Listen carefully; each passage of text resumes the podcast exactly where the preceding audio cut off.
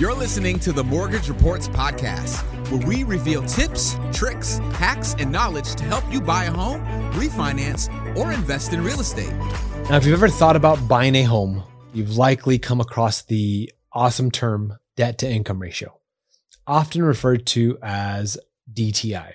So today we're going to be uh, breaking down uh, this concept or this term um, and its implications for your home buying journey and how to calculate it and some tips on how to lower it. So we hope you enjoy this week's episode. How could we better and easier understand uh, debt to income ratio? Simply put, DTI is the ratio of your monthly debt payments compared to the gross monthly income that you're making. It's a measure used by uh, lenders and um, so this includes banks, any financial institution that that uh, assesses your ability to manage your monthly payments and repay back borrowed money. So, how does it affect your ability to buy a home? Uh, this is a question that a lot of people ask themselves, and I get this um, often as well. Uh, why does this ratio matter um, when you are in the process of buying a home? Very simple. Your DTI uh, is a crucial indicator of your financial health. It gives lenders a, a snapshot of how you're financially stretched and if you are uh, good to go with repaying this debt. If your DTI is high, uh, it may raise a red flag to lenders that might struggle to make your mortgage, that you might struggle uh, to make your mortgage payment. Uh, it's like a warning sign on the road to homeownership. Now, let's talk about uh, different types of loans and, and what's included in their debt to income ratio and all that good stuff. Did you know that uh, different loans have different maximum debt to income requirements? Well, they do. Uh, for a conventional loan, the maximum allowable DTI is typically around 45%, but you can get away with 49%. It just depends on the credit profile and the worthiness of it. And FHA loans might allow for a higher debt to income ratio, typically around 50 to 56%.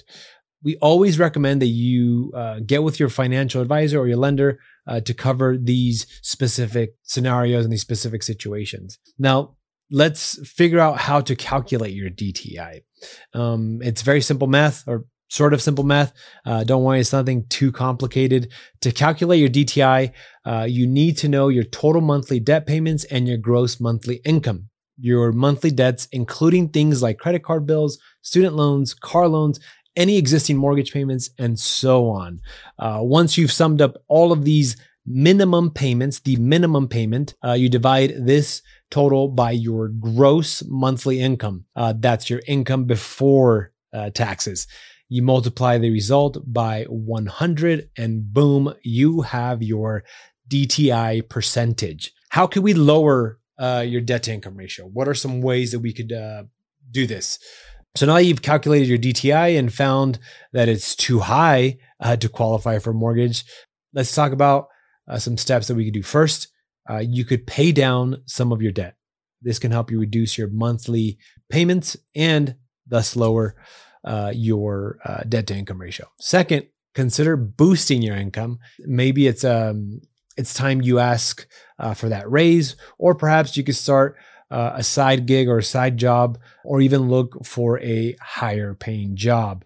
And third, uh, try to avoid taking on more debt. I know this is sounds common sense, but you you'd be surprised. Um, this might mean holding off on that new car, and saying no to maybe new furniture or that Peloton or whatever it is, right? Uh, hold off on anything, on any major purchases. Um, another option, and then lastly, to restructuring your debt. Uh, this might involve consolidating your debts into one payment or refinancing um, an existing loan. Improving your DTI might take some time and it will most likely require some sacrifices, but I promise you it will be worth it when you're standing uh, right in front of your new house. I talk about this often, and, and it's uh, it's something just that you need to take your finances very very seriously because it can seriously affect many many areas of your life.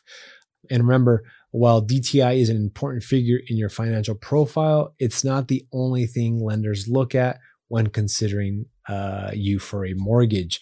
Personal finance is just personal. So take your time, do your homework, and make the best uh, decision for your unique situation. Just, just to recap, the debt to income ratio or DTI is a measure of your monthly debt payments uh, to your gross monthly income. It's a crucial component um, to remember that this is how we justify your uh, worthiness and your ability to to repay the loan that you are going to be taking out. Keep in mind, keep your debt to income ratio low, and and don't try to overextend yourself on your finances uh, because if your DTI is too high, remember that there are several strategies that that we've just touched on and we've talked about uh, that you can seriously try to do so that you can reduce the uh, your debt to income ratio guys we hope that you've found this discussion um, enlightening and that it helps you navigate uh, your path to homeownership with um, a little bit more confidence don't let the numbers scare you understanding them is your first step towards uh, making them uh, work for for you, making them work in your favor. If you enjoyed this episode, leave us uh, a rating and a review. Uh, your reviews help uh, our podcast reach more listeners who need this valuable information. To learn more about homeownership and mortgages, visit themortgagereports.com or follow us on Instagram at Mortgage Reports. See you on the next one. Thanks for listening to the Mortgage Reports podcast.